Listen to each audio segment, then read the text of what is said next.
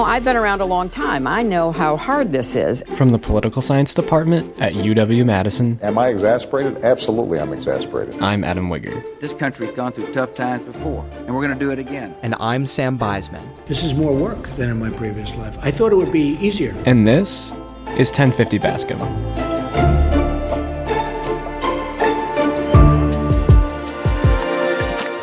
Today on 1050 Bascom, we welcome Professor David Canon back to the podcast.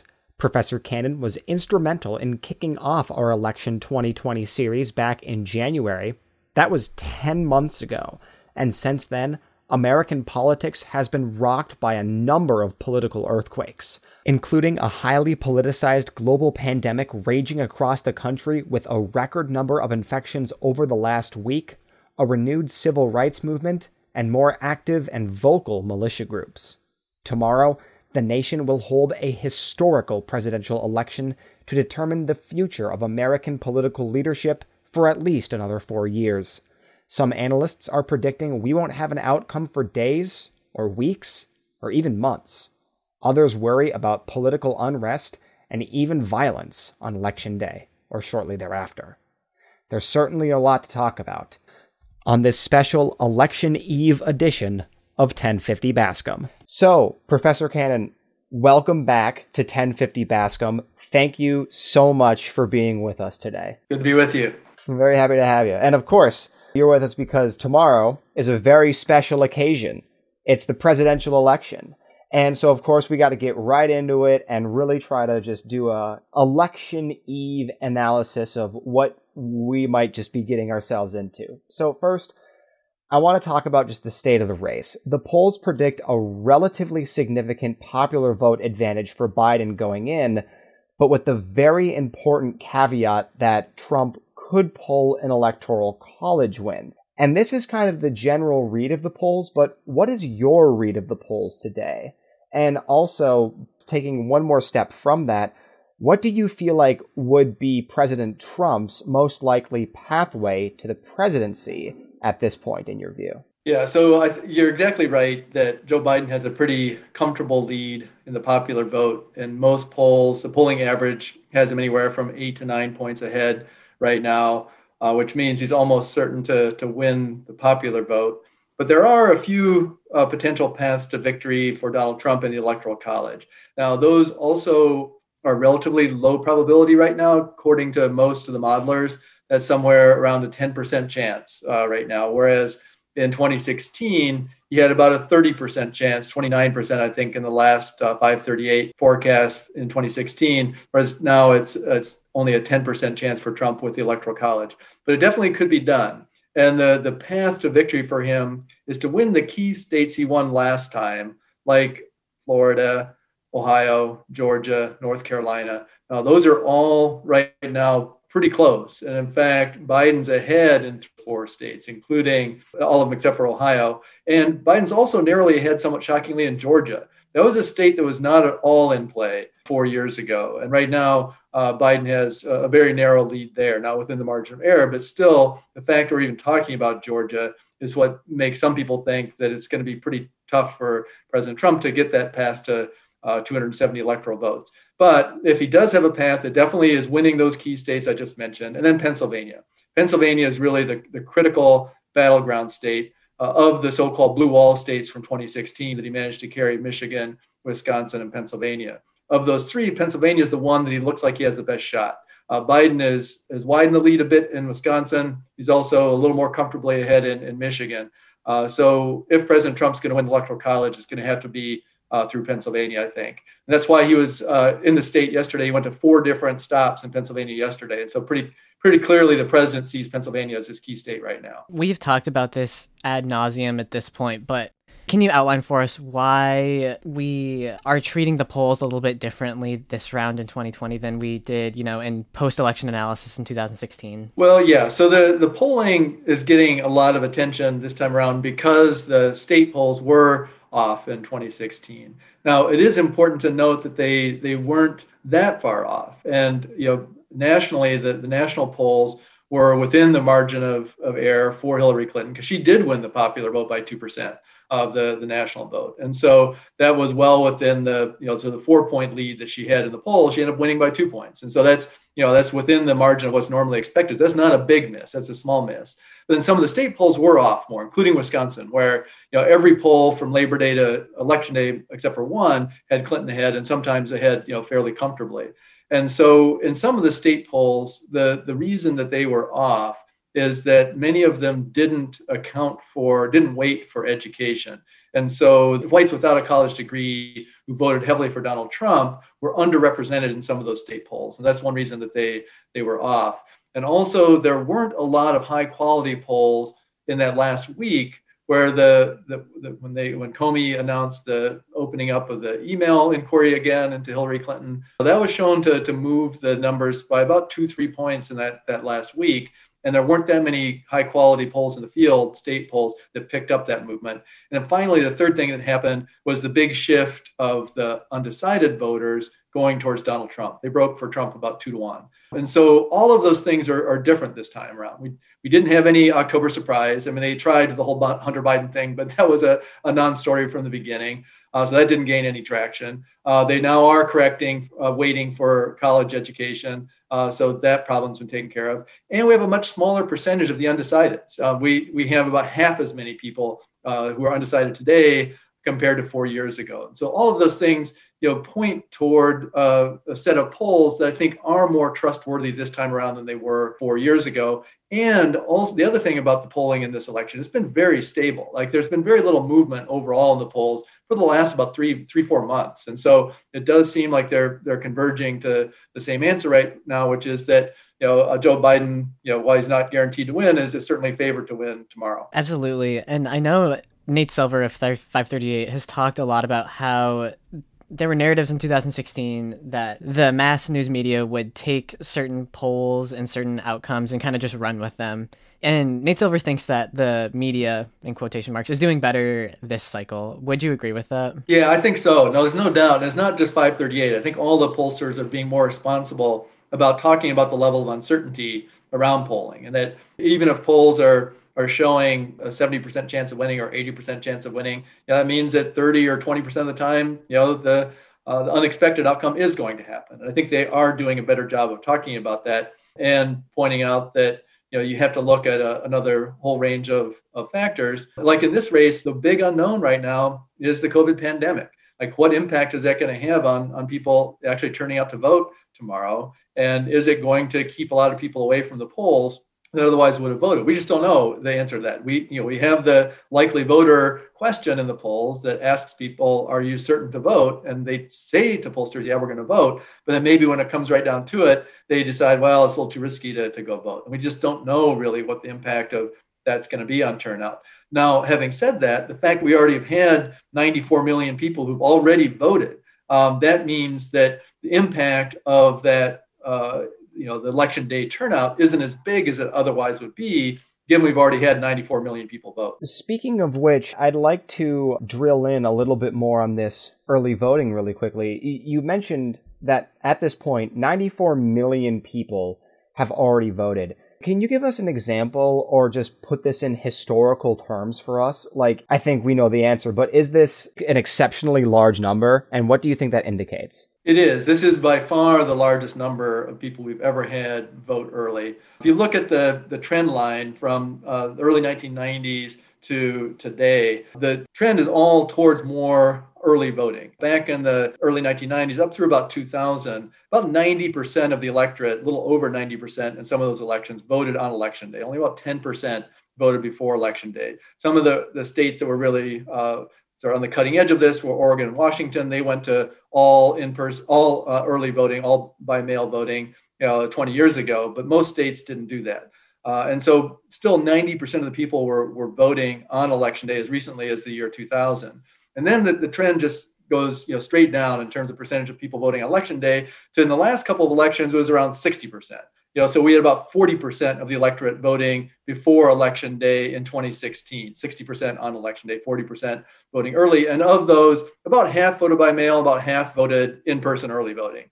So this time around we're looking at probably two-thirds i mean already it's been 68% of the 2016 turnout so we're over two-thirds now that's assuming the same level of turnout as 2016 and turnout probably is higher. So we'll be somewhere between say 60, 65% probably of the voters in 2020 having voted before election day. So that's 20, 25% more than we've ever had before in the history of the country. And then speaking on this and and mail-in voting and early voting in general, I want to ask if you have any concerns about this volume of voting because, you know, on one hand there are the more unsubstantiated claims that we're seeing mostly come from the president about supposed voter fraud or whatever through mail-in voting, which are mostly unsubstantiated. But on the other hand, there are more legitimate concerns about the Postal Service being able to handle the volume of votes coming in, and then also recent court decisions in states like Texas and even right here in Wisconsin that have the potential to bar certain mail in votes coming in if they are past a certain deadline. So, do you have any concerns about mail in voting? And if so, what are they? Yeah, so I'd say there are three different categories of concerns. Well, four if you include the one that's not a concern, which is voter fraud. You mentioned that that not only is like mostly not a concern, it's entirely not a concern. It just is not something that's real uh, in terms of, of voter fraud. That people who've looked at this systematically have found like out of 250 million votes cast, uh, like two dozen cases of, of, verified you know, fraud through voting by mail. So it's, it's a complete non-problem.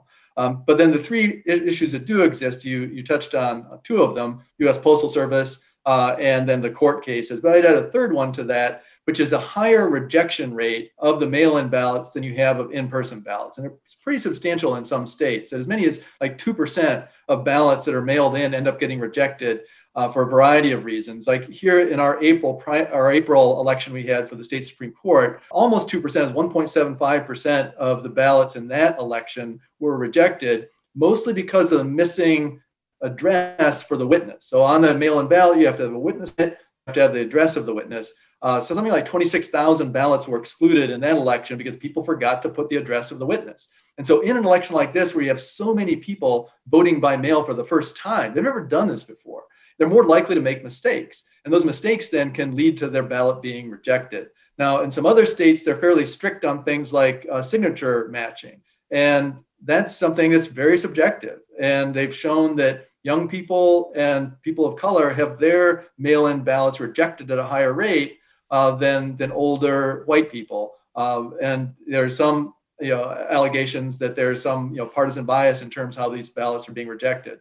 So, so the rejected ballots are, I think, a, a real concern with the mail-in voting. But then the other big one are the court cases. And here, the, the Supreme Court has been kind of mixed in their rulings. In some states, allowing the counting of ballots that arrive after election day to go forward as long as they're postmarked by election day. In other states like Wisconsin, you know, saying, saying they do have to actually uh, arrive at the clerk's office by election day in order to be counted. And so we'll see if that if there are any additional rulings that you know uh, will potentially exclude some more more votes. My guess is at this point, under the the doctrine of the Purcell principle, it's called that you don't want to mess with election rules any anymore this close to an election because you could be basically changing the rules in the middle of the game. You really shouldn't do that. If people voted in good faith, sent their ballot in under one set of rules, you can't change the rules after they've already voted. That would simply be disenfranchising people uh, for you know for no legitimate reason. And so I, I, don't think the court will go that route. Some people are worried about Pennsylvania uh, with the you know the Supreme Court deadlocked 4-4 in the earlier case there, and the three dissenters hinted that hey maybe we'll take this up again after the election. I, I just don't think they're going to go there, but but it certainly is a possibility. Looking ahead now to as polls are closing and as results are starting to trickle in there's a lot of uncertainty about whether or not we will know the result tomorrow night, Tuesday night, or you know whether we'll know Wednesday morning, Wednesday afternoon, Thursday, Friday, a month from now.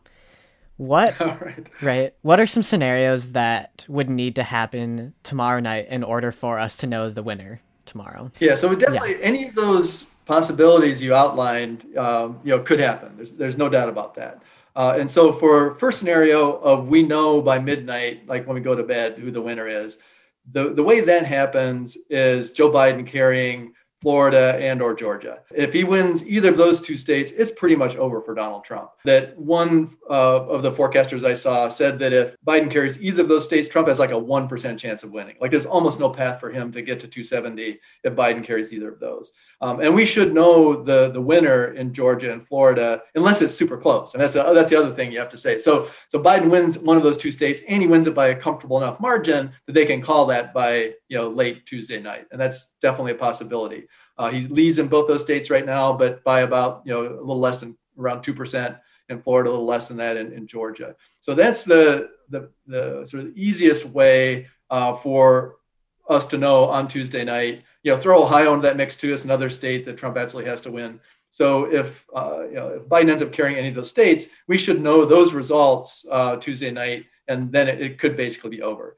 Um, the more likely scenario, I think, is that that either those states are too close, or Trump ends up winning those three states, and it goes down to then counting the the votes in you know some of the states where the results will be trickling in over a period of days. And so if that happens, then it easily could be Wednesday, Thursday before we know if the results are uh, tighter than are shown right now in the polls. Now, if the polls are accurate, we should know by Tuesday night or Wednesday morning who that who won. Um, but if the if the polls are off and Trump does better than the polls are saying, then it could definitely go into uh, you know uh, Wednesday, Thursday, Friday. Now, the only way we end up you know sort of a month from now uh, not knowing who won would be if we end up with a Florida 2000 situation with Bush versus Gore, where we have a super close election in one of the key states. So the, the national result is close. So Pennsylvania or, or Florida, one of those states, ends up being like the critical state, and we have a, a recount. And then the courts get involved. This drags probably you know up to the Supreme Court, and so that would be the scenario where this could end up you know being like Bush versus Gore in 2000, and we won't know for a month. That's I'd say that's the least likely of the three possible outcomes. Absolutely, I sure hope it is. I've also been seeing a lot of chatter recently, and this is just something that I'm interested in. But if Pennsylvania is to stay red this round, then there is like a lot of movement and a lot of talk being put out around about the Maine and the Nebraska congressional districts and how that those those can like you know factor in to Biden just eking out a 270 over like a 268 Trump. What what's your take on the congressional districts? There's been a lot of polling done about them. They're kind of lean. Some of them are definitely more Republican. Do you have a a quick take on that? I guess. Right. Yeah. So those are two that are. Uh, so the Omaha district in Nebraska, and then is is leaning towards Biden right now. The rest of Nebraska is going for Trump. Maine's just the other way around, where the, the Maine second is leaning towards Trump, the rest of the states uh, going for, for Biden. So, so those two are very much in, in play right now. I think again, Biden has a very narrow lead in both of them, like you know one two percent or something. Um, and there's not as much super accurate polling, you know, because it's, it's such a you know smaller smaller district, so they don't get polled as often as as the the states.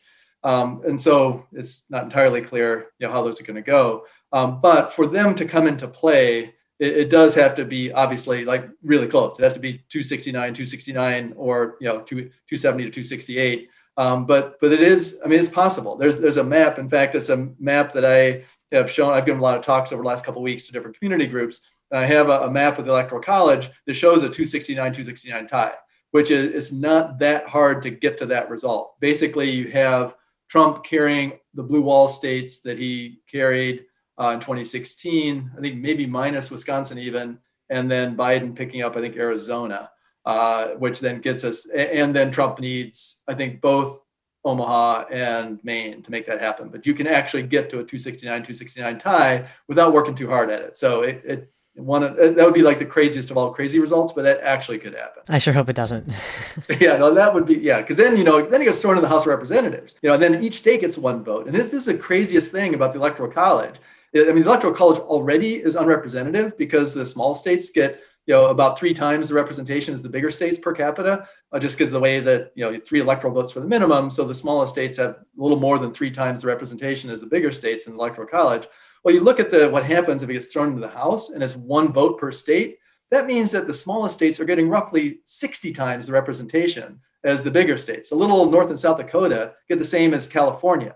Um, and that that just like is a crazy part about our electoral college is that that could could actually happen. Well, on the subject of just kind of how crazy this election is going to be, regardless of, of if we hit this fabled electoral tie, is that this really is an unprecedented election between the pandemic and the enthusiasm that we're already seeing in voters and just the massive amounts of early voting. Things are really, really going to be different. But as a result, I think that might place certain and maybe even heightened responsibilities on the news media to cover it. So if you were an elections media czar, how would you demand that the media handle election coverage, and especially including exit polls tomorrow night and moving forward? Yeah, so the, I think the most important thing for covering the, the election tomorrow night is to keep on reminding everyone that the election's not over until the votes are counted.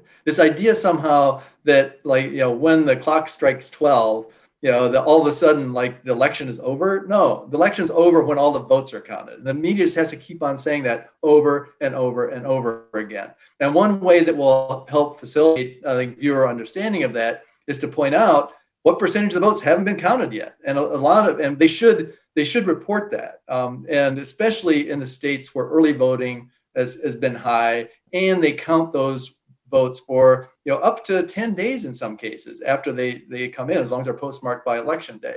And so it really is important for the media to, to let us know as as viewers Uh, what percentage of the votes still haven't been counted you know by midnight or by one in the morning or whatever and that will i think help people realize oh okay we still got you know 20 million votes we haven't counted yet we can't say who the winner is until we we know those 20 million votes and that that I think will make a, a big difference. Now, you mentioned exit polls too as a, another thing that the media needs to be really cautious about this time around. The exit polls never really were intended to help us predict or forecast what's going to happen ahead of actually counting the votes. They've been kind of misused in that way, I think, sometimes.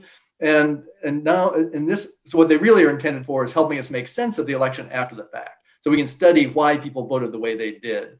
Um, but in this election, especially, the exit polls will not be good for predicting the results of what actually happened on election day for the simple fact of what we've been talking about of the 94 million people who didn't vote on election day. Because exit polls traditionally have been done by polling people as they exit the polls, right? That's where the word comes from. It's exit polling. Like you're you're leaving the polls, you have a someone with a survey, a clipboard sitting there asking you questions as you leave your voting place. Well, 94 million Americans have not are not voting on election day, you're not going to be able to, to get them walking out of the poll. Now, the pollsters obviously are aware of this. So, what they're trying to do is make up for that by calling people who already voted.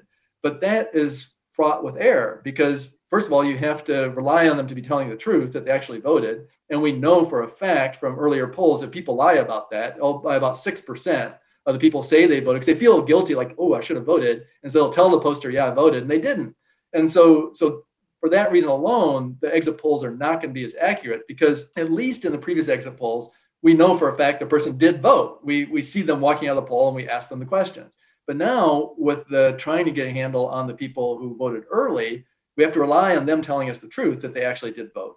And so it introduces a lot more error into the, the process and makes it so the exit polls really are not as dependable as they they normally are even. Absolutely. Concerning the president and the president's actions that you know we're going to see tomorrow what are your thoughts and concerns about how the president is going to utilize twitter to say certain things on election day? Like i guess what i'm asking is what are your concerns about the president declaring victory in air quotes when there's really just no evidence to back that up like I think he's going to tomorrow. Yeah, well, right, I and he's pretty much signaled that's his his game plan here is to to do that. And so I think the, the media is aware of this, and they're they're talking about this already. That they're they're not really going to allow that to happen, and they're they're going to keep on pointing out we still have you know 20 million votes to count or whatever it is, and you know the election's not over till we count those votes. And I, I am convinced that the the news media is going to to do that. Now, obviously, they can't stop Trump tweeting out uh, his claim of, of victory, um, but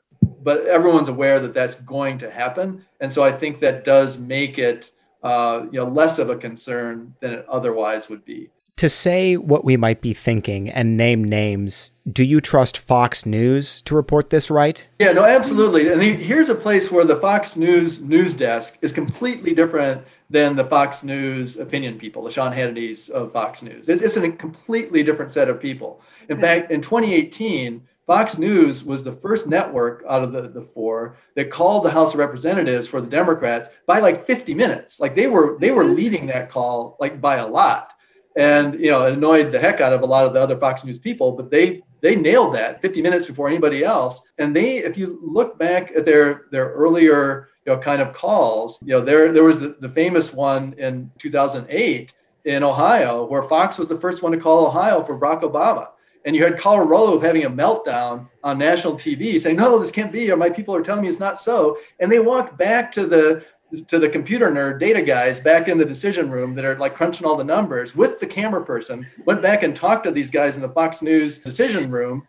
And they said, yeah, the numbers are real. Barack Obama won Ohio. They call it like they see it. And their people running the election desk are good. I mean, they I trust them to to do the right thing. Hannity, again, those guys will say what they want to say, but the news desk is is totally separate. All right, and then you know, kind of speaking, uh, you know, we're alluding to the potentially strong feelings or reaction that people are probably going to feel regardless of of who wins this election. That people will feel regardless of who wins this election.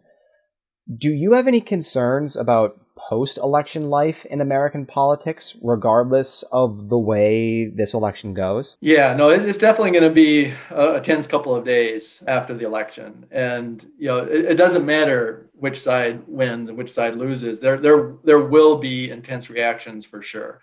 Um, and, you know, the hope is that those, you know, the numbers of people acting violently will be small and that it won't turn into a, a, a you know bigger problem, but the potential is there. But the you know uh, National Guard, the FBI, law enforcement, they're all very aware of this. Everybody's on high alert.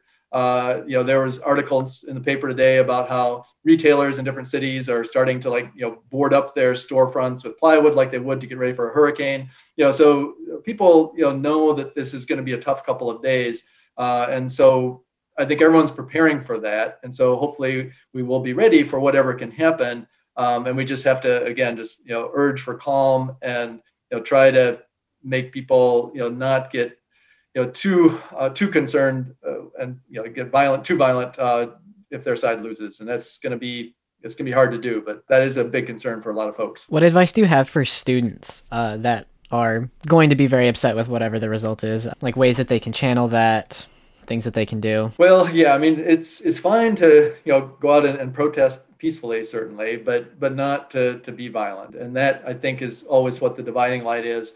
You know, for First Amendment protected speech and and that type of speech that that's not protected. And so I would urge anyone who is on the losing side um, this week to to protest peacefully and not violently, and then just you know work to to win the next election. That's the way democracy works. That we always in this country for more than 200 years have had peaceful transitions of power. That is what has characterized uh, the you know our our success in, in a, our democratic institutions is that respect for the peaceful transition of power. And so that's something that we need to continue to respect to, to make our democracy work. And what happens if you lose? You just work all the harder to win the next time around. Speaking of which, you know, you raise the concept of a peaceful transition of power. We were talking to Professor Howard Schweber earlier last month now, as it's already November, and his take was that he thinks that if Donald Trump loses the election, that there still will be a peaceful transition of power and that he will leave the office of the presidency because he didn't think that Trump has it in him to try and resist potentially being thrown into jail or something like that. What do you think would uh, are the chances of a tre- uh, of a peaceful transition of power, or do you think that Trump is willing to give up the office of the presidency if he loses the election? Yeah, I think Trump will eventually give up the office. I, I think, and here too, it depends on how big the defeat is. If it's a decisive defeat, and and Biden, so let's say the polls are right, and Biden ends up winning, you know, somewhere around 350, 360 electoral votes um, and it's clear that, that Trump, you know, lost Florida and Georgia and Ohio. You know, you know, go like complete sweep. You know, then you know Trump has no legs to stand on. I mean, like there's no way he can try to claim that he should stay in office. Um, if, on the other hand, it, it's super close and Biden wins, but let's say it comes down to a contested election in Pennsylvania or something, then I'm sure he'll drag it out as, as long as possible. But then, if the you know the final count shows that, that Biden won, uh, I think there's still enough power in the institution of the Republican Party um, with the leadership of the Republican Party from people like you know Mitch McConnell, um, who will will say, look, you know, like like the leadership of the Republican Party went to Richard Nixon when they forced him to resign, basically in Watergate. They said, look, the jig is up, like you're done, bye, you need to leave, or you're going to be impeached. The same thing's going to happen with Trump if he loses. You know, people like Mitch McConnell will go to him and say, look, you know, it's time for you to go.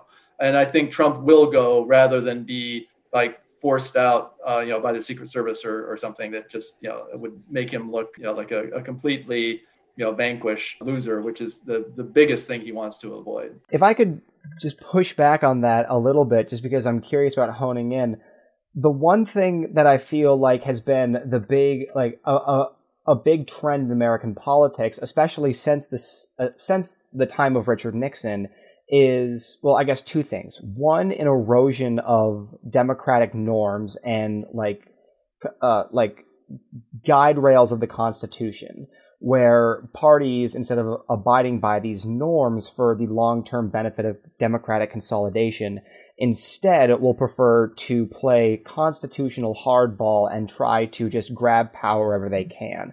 I think that the most maybe prevalent example of this is the Senate filibuster um, removal in terms of judicial appointments in the Senate, but also, of course, with things like gerrymandering and other terms of uh, voter suppression and other things like that. And then additionally, the other trend that I think we've seen since then is the conflation of personal identity with political identity, where now people are so much more sorted with their party and use their party as a vehicle for their self expression and identities that they show a more fierce loyalty to their faction rather than say like the country as a whole or democratic institutions in America. So with those trends, are you as confident that the situation we're in is as analogous to essentially one's own party being willing to confine them to democratic institutions as we were in the 60s? Yeah, no, that's, that's a really, really good question. And I, I'll, I'll, I'll stick to, to my sort of view of what's likely to happen if Trump loses and, you know, so the, the party elders coming to him and gently showing him out the door. I mean, I, I think that that will happen because if that doesn't happen, we no longer have a democracy. And, and I don't think that the Republican Party is willing to become part of a, an autocracy or dictatorship. That I don't think that they're willing to cross that line. I think they be, they believe, I think, in the American institutions enough, you know, to still want to have this country be a democracy. And if they don't recognize the will of the people in terms of electing the president, we no longer have a democracy. And I don't think that the national Republican leadership is willing to cross that line. Now, the second part of your question, though, is more troubling, and it ties into the earlier question about potential violence after the election. And there, you're absolutely right that you know people, at least some some segment of the the parties on, on both the extreme left and right, are more locked into their own identities now, being shaped by their their party attachments, and also then vilifying the other side as the enemy and that's something that is relatively new in American politics. You're absolutely true. It's absolutely true that did not exist back in the 1970s with Richard Nixon. Uh, and so that I think could mean that the, the likelihood of, of violence is, is greater because of that, because people are going to feel like personally threatened by having the other side win.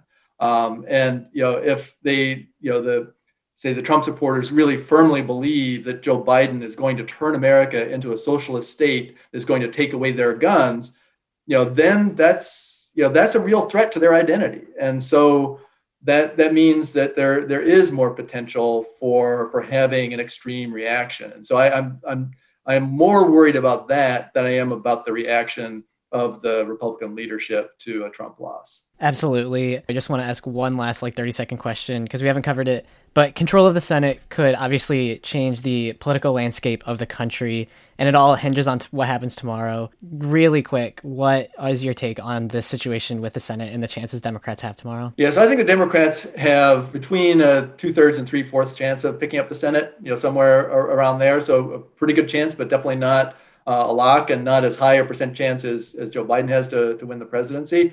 Uh, of course, if Biden wins, they only need 50 seats, instead of 51. Uh, because Harris would be the tie-breaking vote as, as vice president. Now, the, this uh, really interesting thing about the, the Senate in terms of the timing is that we may not know on the Senate for a month, not because of recount, because of the two special elections in Georgia. And so both both of those races are very close, with one of them basically toss up, the other Democrats slightly ahead. And so if it comes down to you know, like a 50-50 scenario, you know, 50-48 or 49-48, those Georgia seats are really going to matter. And then you throw into that the the Maine situation uh, with Collins and Gideon, where they have ranked choice voting. Uh, ranked choice voting means it's going to be four or five days before they sort that out if one of them doesn't get 50%. Um, and so there too, we'll have a bit of a delay uh, until, until that gets sorted. Um, so I, again, I'd say, yeah, two thirds, three fourths chance for the Democrats, but we may not know for a little while because of Georgia and Maine. Well, Professor Canon, thank you so much for spending this time with us this afternoon. I think this has been really, really informative, and I think that it's the perfect setup for heading into the election tomorrow. So thank you for your time and insights. You're welcome. Really good questions, guys. That was a, a great session, I thought. For more information about 1050 Bascom, visit polysci.wisc.edu and search for 1050 Bascom. 1050 Bascom is edited by Adam Wigger and Sam Beisman, produced by Amy Gangle, and recorded remotely. For now.